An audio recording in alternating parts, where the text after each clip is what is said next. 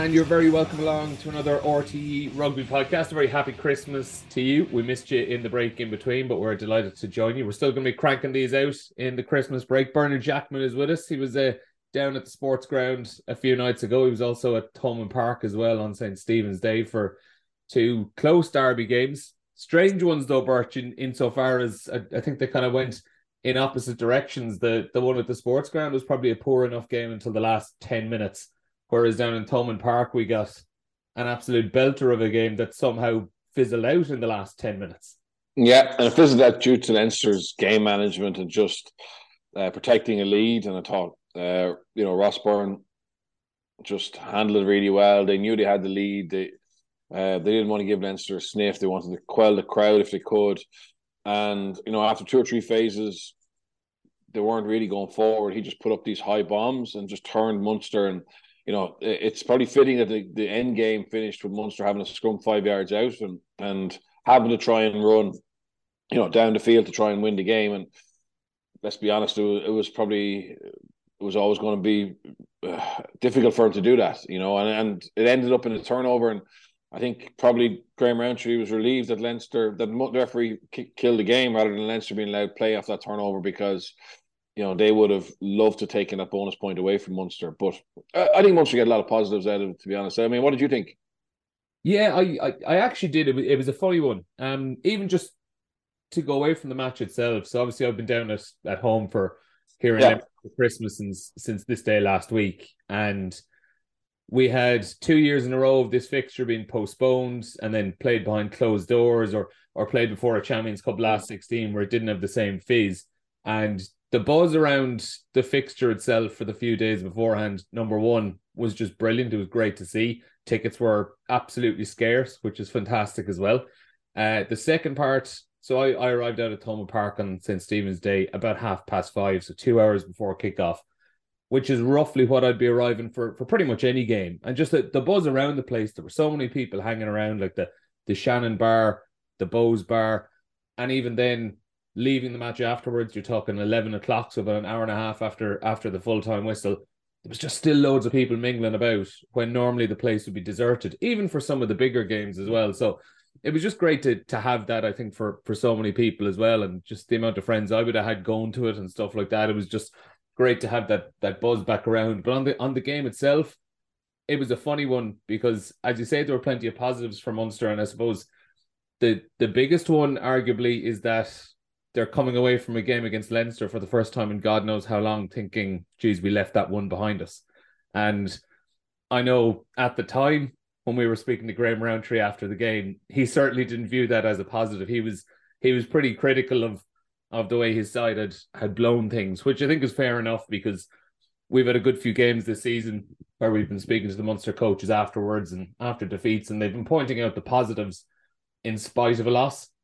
But I certainly got the impression from Graham Rowntree that he he let the players know about it after that game because the way they just let it go from being 14-6 up 10 minutes into the second half with a man advantage and to all of a sudden find yourself 2014 down was just it was unforgivable really. Yeah yeah i agree. And, and the key moment was the, the yellow card because leinster uh, leinster were efficient up till then but they hadn't really fired a, you know many shots. Or Munster looked pretty comfortable defensively, and you felt, oh, this game is going to just go down to goal kicking, and then you know Munster, in fairness to them, you know they they had a shift drive in the front, got a yellow card, and Leinster sprinted back. They sprinted back. It was noticeable, you know, how quickly they wanted to get on with it. And in fairness to them, once they got the possession back that uh, from that kickoff, you know, um, I think it was two phases later, but they got possession back. Then they just ramped it up and just started to carry with real venom um, using their power game, and they started to punch holes in Munster. And whether Mun- I don't know what Graham Rowntree, I'd love to uh, I'd love to know what part of the plan did they it was you know is he is he critical of them not implementing? But um, in my opinion, it was just their inability to um to keep the same level of focus after that try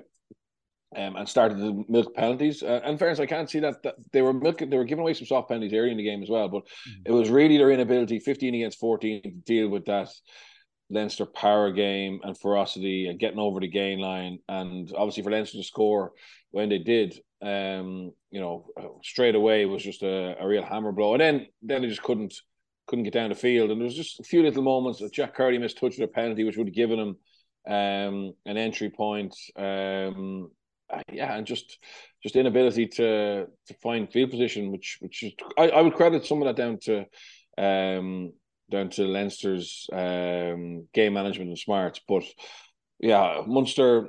I thought Munster looked better with Casey on at nine. I, th- I think they looked more dangerous with him on at nine um, than they did first before he came on. But there's still probably a few players short, to be honest.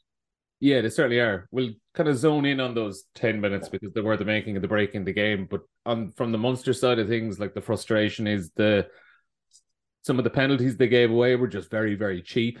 Like the first of those, a couple of phases after the restart, after the after the penalty try, was Conor Murray just kind of stepping into a ruck where just to slow things down, where he didn't really have a business being in there.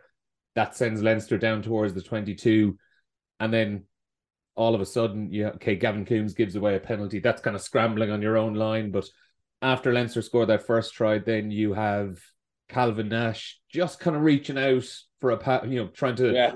trying to make an interception, just that one-handed kind of lazy little grab when he had actually done a good job of kind of getting the ball in moments earlier as well.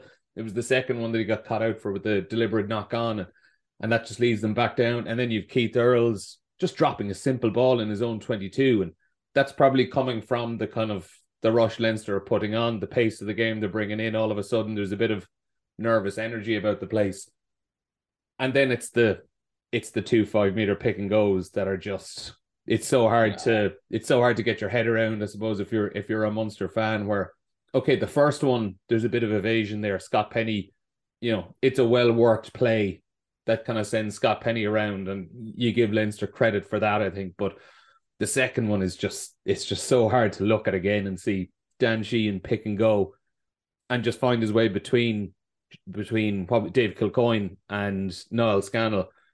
Like so often we we're seeing these five meter starter plays almost quite regularly now, and you know it's it's very rarely the the point of them to score off the first phase. It's to put yourself in a position to get a good carry and and, yeah. and you poke a hole. But to see someone go over off the first phase like that is just it's just far too easy. Yeah, and I, I my good feeling being down there and seeing them off camera as well as honest. I, I felt they were punch drunk. I felt fitness actually um, played into some of it as well. Neil, I, I thought I thought Leinster's ability to up the ante the last twenty um, and Munster just weren't able to. They were tired bodies, and I think some of that fatigue was leading to some of those, some of those penalties and errors. I, I, I as you say against Leinster, you, you need to be absolutely clinical. Um, when you get the ball back or you get a chance, you got to take it, and then you got to get get down there. Whereas, so go for example, I, I totally agree with your penalties that you just mentioned there, Connors and Calvin's, etc. But then that wasn't a great crossfield kick from Ross Byrne. You know. Um, yeah. to Jordan Larmour. And RLG should have mopped that up, and it was in the 22. It wasn't, it wasn't, it wasn't. a contested kick. No, well, it was. It was actually, you know, and in fairness, from that, if you remember, because Keith didn't deal with it and Jordan won it back, then Ross went straight away. He crossed field to the other side. Um, was it to Sheen? Um, and that led to the that led to the penalty, or Scott Penny, sorry, it was that led to the penalty that they eventually tapped over. So um, yeah, you get one chance, you know what I mean? And the second one, Ross Byrne gets the ball back in his hands and he nails the second kick. And because Munster were quite narrow, you know, that gives Leinster a, a penalty five yards out. So it's it, it's just a le- the next level up. Now Munster are are competitive. I actually, you know, and I agree. I spoke. I was like you. I was in there early and and walking out. I think Munster fans realize that Munster are in transition, and and I don't mean to be um, I know some of them are sick of that word tradition, but they genuinely can see that there is improvements and that the team are playing with more more heart, more vibrancy. Uh, they're trying to do things, etc. So I think the I found the, the atmosphere and the and the uh, reaction very tolerant and very understanding. Obviously, from Graham Rowntree point of view, Mike Prendergast point of view, Denis Leamy, etc., Andi Kyriacou, if they can just get that win if they could have got a win against Leinster there, it could have just made everything so much easier for them in terms of confidence and reinforcement of what they're doing. But they didn't, so they just got to got to crack on. And and I look forward to seeing their selection over the next couple weeks. Uh, my opinion, without doing the numbers on it, was that they haven't really rested their internationals yet.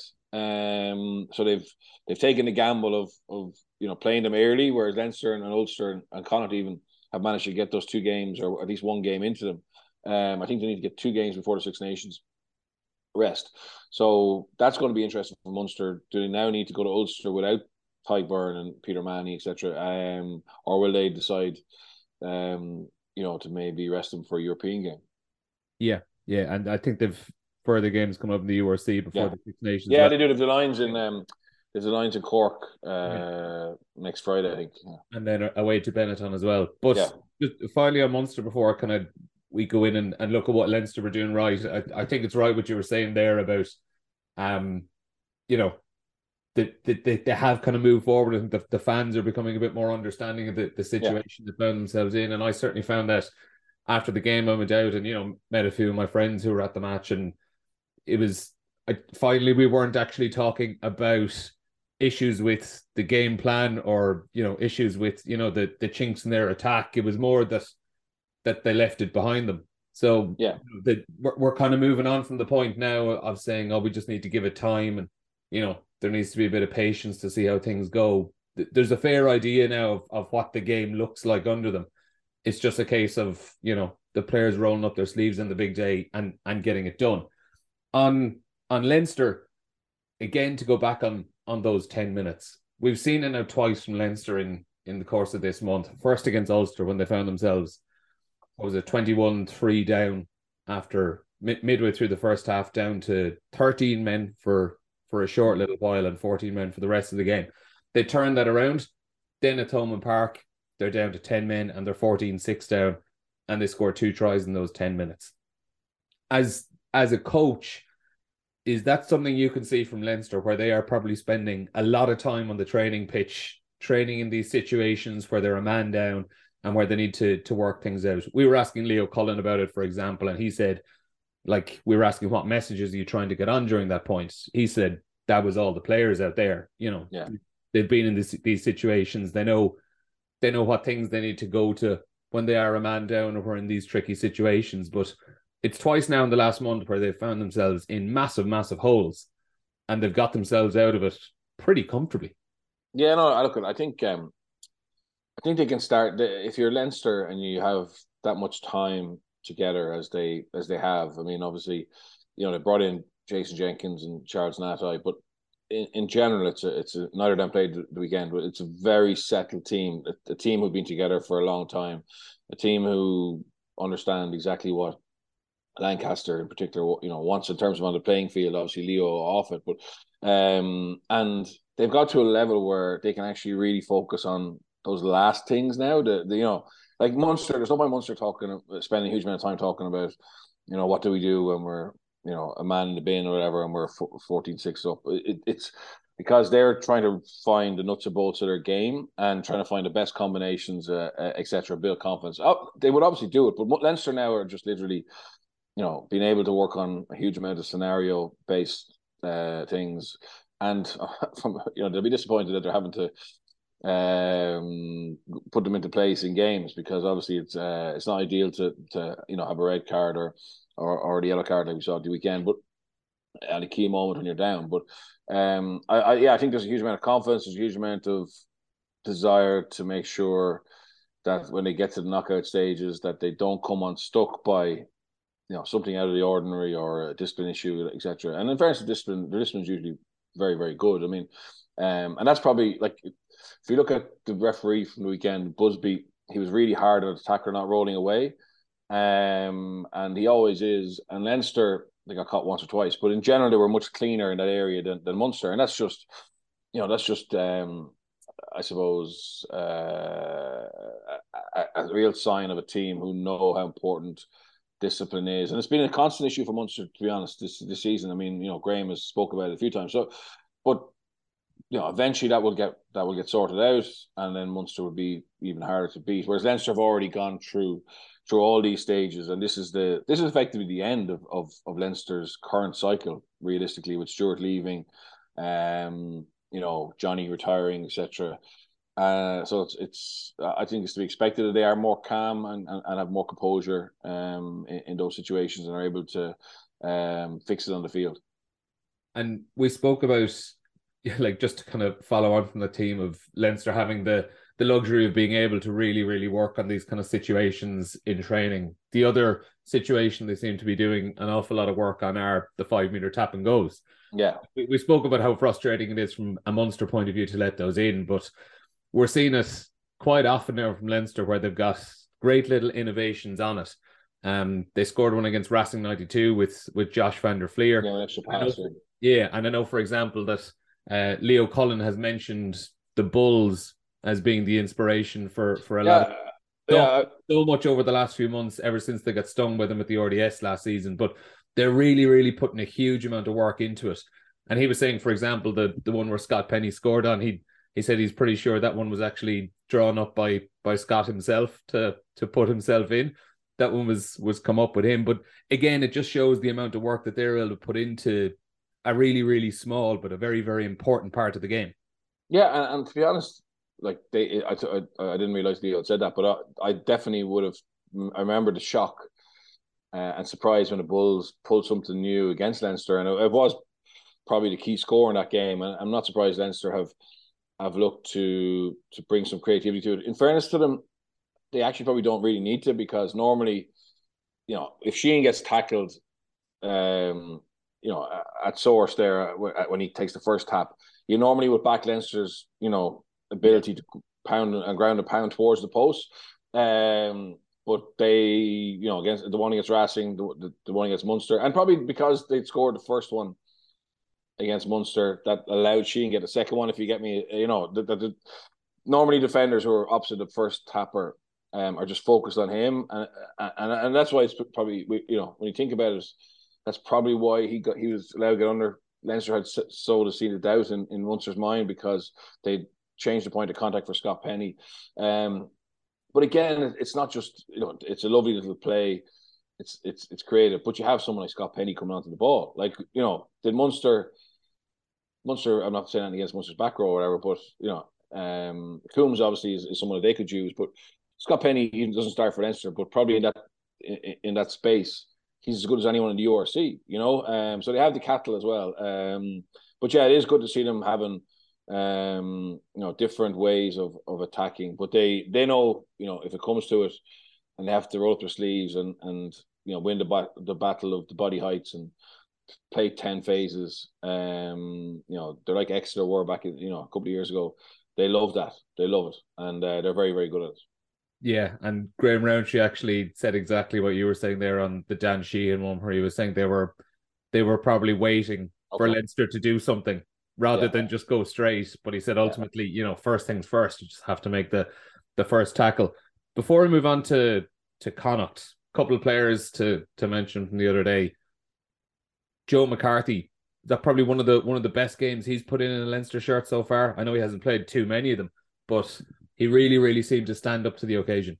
Yeah, he did, and, and it was interesting selection. Him and Ryan Baird to start. Obviously, Baird had been going very well at six.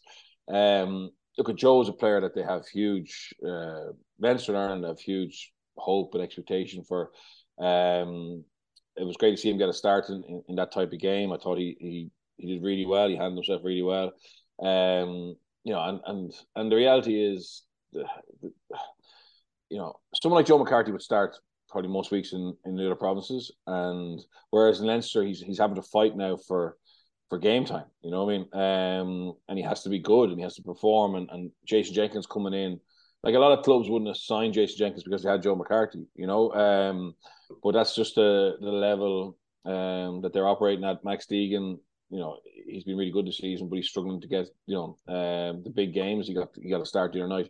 It's um it's phenomenal depth, and I think that's making those youngsters uh, even better. Jamie Osborne you know, he was, was excellent. I was, was going to mention him. I was going to mention him as well. Yeah, Robbie Henshaw and Charles Ngatai. You know, so uh, he knows he has to be good, or he mightn't. He mightn't see a match day for a while. And um, you know, it's it's it's phenomenal um, the depth they have, and then that the the youngsters, in fairness to them, um, continue to to impress. You know, and uh, they they keep showing signs of improvement, which is probably you know down to the environment and down to the talent they have.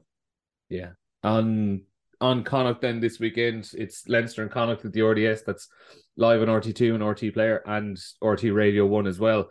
But it's hard to it's hard to see how Connacht eke out a win based on the first 70 odd minutes they put in against against Ulster. As Andy Friend said it after the match, look, it was it was a great fight back, but ultimately you can't be expecting to take anything out of the game when when you play for 10 minutes. Mm.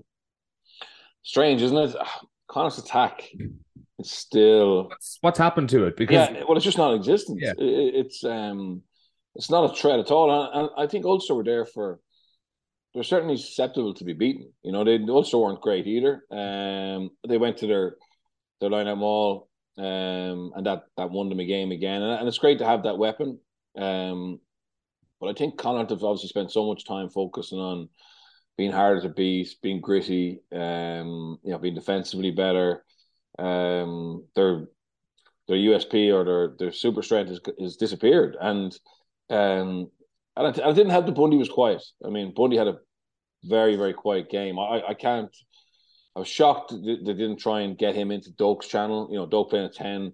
Um, I would have given him go forward, um, but they used him more as a distributor. And actually, ironically, and I know the whole attitude and, and mindset changed, but Hawkshaw, when he came on at 12, gave them um, a little bit more. Um, and uh, it was, you know, he, he was impressive again. Um, so yeah, it was just look. Reality was uh, my my my thought going out was, you know, for Connacht to have won that match, Bundee needed to have a, a big game, and and I'm not saying it's all on him, but he just was quiet. He just had a quiet game, and and um and then just wondering what's gone on with their with their attacking game because um and in fairness, it, it probably started with their kicking game. Their kicking game was atrocious, um, which didn't give them really many um, attacking opportunities. But uh, it's going to be, you know, it's a tough one for them to lose because all Christmas you're thinking about the RDS and you're watching Leinster, um, and you know that some of the big guns are going to come back in, um, and it's going to be tough. It's going to be tough this weekend. Yeah, and like when you're looking at the Connacht attack then and trying to figure out what is at fault at the moment, it like do, do you think is this is it a shape issue? Are they not really kind of actually creating things? Is it an issue where the fundamentals are right, but they're giving away cheap penalties at attacking breakdowns? Is it simple handling errors? Is it a combination of of everything? Yeah, I think their handling has their handling is, is doesn't seem to be as slick as it was. A lot of passes in behind. Um, they're trying to use this this tactic, which is like a stack. Um, so everyone, a lot of teams are using this late sweep where people come late around the corner and, and, and square up. But they're um they're they're doing it maybe with one player extra. and, uh, uh, it's, it's a stack and, and they're not really getting around a corner, so they're very lateral, and it's very easy for teams to come in and shut them down. So that's something that they had. Look, it's, it's great to see teams trying different things. Um, I would say um, their attacking shape that they played with last year, the year before, was already a decent shape, um, and was asking questions and allowing you know some of their X factor players to to get mismatches and, and get their hands free in contact. So um, the reality for me is that is that they're gonna they're on a, they, they need to start chasing points now as well, um, and I think they're gonna have to relook at that. Um, and the Challenge Cup will give them a chance to do that. To be honest, I know that they rotate players and that's great to rest, but it really is a, a two week block where if you are going to make significant changes to your game, um, that would be the, the time period to, to look at it. Particularly if you're looking if you're going to go back to something you've already done, if you know what I mean. Um, so I don't expect huge change this weekend um, against Leinster and Leinster's defence. To be fair, you know, it shut down Munster's attack pretty well, um, uh, and they're very good defensively. But yeah, so I, but I would say Connacht for the run in for the for the second half of the season may look at um, variation in their attacking shape to try and yeah, get them running that space a little bit more and, and get them creating more line breaks and tries. Yeah, and like the the second half of the season is a bit more. It's a bit fairer on Connacht. Like you know, it's yeah. it, it you know this is the last Interpro, for example, between yes. now and the end of the regular season. But with that in mind, anyway, is just going forward in the URC, not even this season, but next season as well. It it just always feels that the deck is stacked a little bit against Connacht with the fixtures list they are actually going to have, because they'll yeah. they'll have six games against you know, Leinster, Ulster, Connacht. They've they've only lost three of their last nine games, but it's against Leinster, Ulster, and uh, and Munster. Sorry, I said Connacht earlier and said one of the yeah. one of the other provinces. But ultimately, they've they've got a tougher run of games than than what you'd say some of the Welsh or or the Scottish teams have. Oh, I know, I know, I know it's relative as well, but it always feels like they are just going to be chasing things every season. Yeah, it's incredibly difficult, um, and I think that's why Andy Friend and Andy Friend's replacement um, will need to be an optimist, you know, and to um, to not have a chip on the shoulder or to not show that chip on the shoulder to the players and understand um, how difficult it, is for him being the you know being competing or being the pool with the Irish with the other Irish teams. Um, like I watched the Welsh derbies, um, and you know interesting contest, but I, I think Connacht could you know, if they were in that in that pool, um, you know, would be contenders for, for Champions Cup. It's just just the reality of it is that they have to play six games against better opposition than than most in the URC. So it is tough on them, but that's that's what it is. I think they are building. They've built some new depth, and um, you know, I, I like Niall Murray, um, Oisin Dowling played six uh, at the weekend, which I thought was interesting. Cian Prendergast now being tried as an eight. Um, we give him, you know, an extra ball carrier. Um, how do you how do you see how do you see Prendergast as an eight? Yeah, I, I think he's good. I think he's explosive. Um, I think he's explosive. Obviously, then gives you an extra line option at six because they can bring Dowling in at six. Um, now Boyle, in fairness, I like Boyle as well. Um, I think Jarrad Butler was has been brilliant signing for Connacht, but maybe isn't making the um the, the big impacts that probably they need from their eight. Um, so I think it's good for Prendergast to, to show versatility. Um, but I don't think it's it's I think it's because Connacht think he can be an eight for them and help them win games at eight. So um, yeah, there is there is some youngsters coming through the academy. Tierney Martin is, looks good when he gets a chance. Sam Elo. So they are building more depth, and obviously then they brought in the the Duties and the Josh Murphys and Adam Burns. It's great to see Adam Burns get another try. Um, but again, it's it's just at a time now where yeah, their attacking game has just gone gone dead on dead on them. You know, so it's all well and good to have more depth, if, uh, but you'd like to have that alongside a um you know a game plan or um, that was functioning a little bit better, and, and that's that's something that they, they will fix. There's, there's no doubt, but they got to fix it pretty quickly. Can you see them getting anything out of the RDS on Sunday? No, I, I can't to be honest because I, I think Leinster obviously are are just a machine at the moment and um, haven't shown any signs of being willing to let up. And I think you know complacency or it doesn't really seem to affect them. Um, what's what's cost Leinster? You know, Leinster's downfall in terms of winning trophies has been massive, powerful teams. You know that I don't think it's being complacency by any manner of means, and um, I think that they change up a couple of personnel will come in. You know, they'll get a boost out of having one atonement, you know, big big crowd in the RDS New Year's Day and, and, and New Year's evening and day evening, and uh, they'll they'll be loving it. You know, it could be it could, it could be horrible for Connacht. Now, Connacht in fairness will will will make it difficult for them, um, but it, it has if Leinster hit their straps, it could be tough.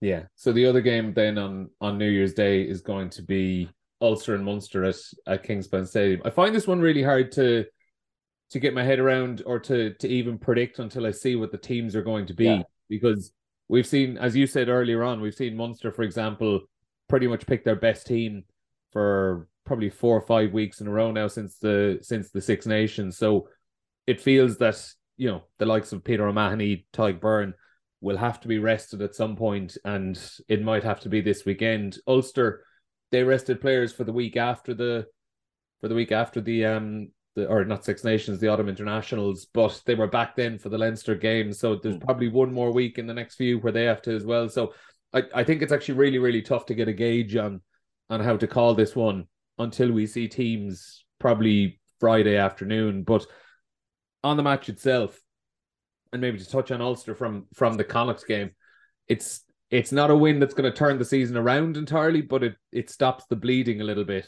And and ultimately they were in such a such a tough run. But when you look at the table of the URC in particular, they're still third place, comfortably third pay, comfortably inside that top four, and you know probably one win away from from getting back into into second spot. So for as tough a run as they had and as tough a four weeks as they've had, they're they're still in quite a good position. Yeah, they are. As long as they just get back on the horse, and and and uh, the win in Connacht was ugly, um, and obviously they had that scare moment um, at the end, which would have been if they hadn't drawn that game, you know, I I think um, it, that I suppose that um, doubt around where they're at would have would have lasted. I think the win will cure it. It was a, it's a hard earned win in, in, a way, um, and hopefully that'll give them a little bit more more confidence again because I think their confidence was definitely dented by Leinster and that, that destroyed them. That that that, that um, turnaround that Leinster put in on them um, seems to have just mentally scarred them, and you know they needed to get that win. They backed it up with a win against Munster, and they'll be back on on um, on track. And obviously Ravenhill you know they've um, you know they missed they missed Ravenhill as well. Obviously, found it difficult in Sale, found it difficult in Aviva. Um, back in front of their home fans, uh, you know, uh, on form on form Munster can win that easily. I mean, um, but I, I don't not easily, but they, they can win it.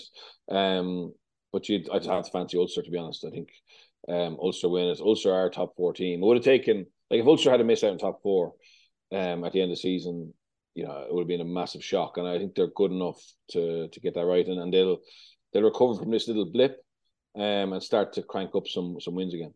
Would it would it concern you from an Ulster point of view that there was a running theme last season of Ulster struggling in the last last quarter of games where they were where they were otherwise leading. You know, they, they had a lot of games where they either threw away leads and lost or just about held on, having conceded a couple of cheap late tries early on in the season, it looked like they'd put that behind them. They were kind of putting teams to bed nice and early in matches and and seeing it out professionally. But even before the the blip of this month, you know, we had them down in Thomond Park where they looked completely comfortable against a a fairly second string Munster team due to their massive injury list. But you know, we're left we're given a bit of a scare towards the end. They obviously had their issue against Leinster and then against Connacht conceding two tries in, in the last few minutes as well is there a worry that that is kind of creeping back into their game a little bit? Yeah, I think there's there has to be worry about all kinds of uh, all aspects of their uh, mental state, to be honest, and ability to uh, be absolutely ruthless um, and stay composed and uh, uh, and kill teams off. And, and, until they start to have a, a, track record, not once, you know, I mean, um, like the, the, the fight back against La Rochelle, that's that's irrelevant. You know, the game was they need to just build up this this track record of, of success before we can say, look, that's not part of their DNA at the moment. And and McFarland and his coach staff will be aware of that, and the players will be aware of that. But until you, as I said, um, quell it, quash it, and sometimes it's it's not in the media; it, it's in the dressing room. You know, players just starting to pull up, and um, um, you know, Sir Alex Ferguson said that they used to win games in injury time not just because of what they did, but because the opposition expected um, you know, Man United to come at them, and it seems like Ulster, in some in some cases, nearly start to pull up themselves, you know, uh, and allow teams at them, and and um, that's an awful uh, trait to have in a team. So it's uh, it's something that they need to to deal with. But look at the only place to deal with is on the field, and and they were just so happy to get back to Ravenhill. I think, um, and and and Munster coming up um, is an exciting challenge, and, and that's probably the occasion they need just to to get back in full in full swing because the Connacht thing was the Connacht performance was was only probably seven out of ten for them, less maybe six out of ten, which is which shows the quality they have. Yeah, certainly is. So that game's five fifteen on New Year's Day. That is uh live on RTE Radio One commentary on the, on on that evening. Uh, as I said, uh Leinster and Connacht then coming up seven thirty five, also on RTE Radio One and live on the TV as well, RTE two and RTE Player. Birch, before we finish up our last pod of, of 2022, what's your what's your highlight of the rugby year? Um, Ireland Ireland win the series in, in New Zealand for me. Yeah, yeah was, uh, probably an easy question. Sorry, I was. Yeah, that, that was it. You? Ah, uh, yeah. I mean, it, it has to be that. I think I'm I'm kind of I'm torn between the second and third tests, just as the because they were they were just as good as each other. I, I think the, the second test was probably the more surprising result. I think by the third test we probably felt a lot more confident in in how they were going to go. So I think maybe the the second test is in Dunedin is probably the one that that gets the edge for me if we're talking about individual matches, just because they were coming from such a poor start in the series and just flipped it all on its head. And and by the time they were down in Wellington, the Cake Tin, you, you actually kind of felt fairly confident for them. Sure. No, I agree. Uh, look at it, and it's it's led then to obviously a good November, and you know, real real belief and hope for for a good Six Nations and World Cup. So um, yeah, no, Irish rugby is in a in a strong place. Yeah, fingers crossed for a good 2023. Tackling the All Blacks, by the way, that kind of uh, our RTE's documentary that's going to be on this uh, this Thursday evening. Uh, so that's Thursday the 29th for those of us checking this out uh, on RTE1 6:30 p.m. Tackling the All Blacks uh, will be on RTE1 6:30 p.m. on Thursday evening. Birch, thanks a million for uh, thanks a million for joining us. Thanks a million for taking Always. taking time. Your, your dead zone the RDS sir. New Year's. and uh, I'll see you at the RDS on New Year's Day. Have a happy New Year. You too. Bye bye.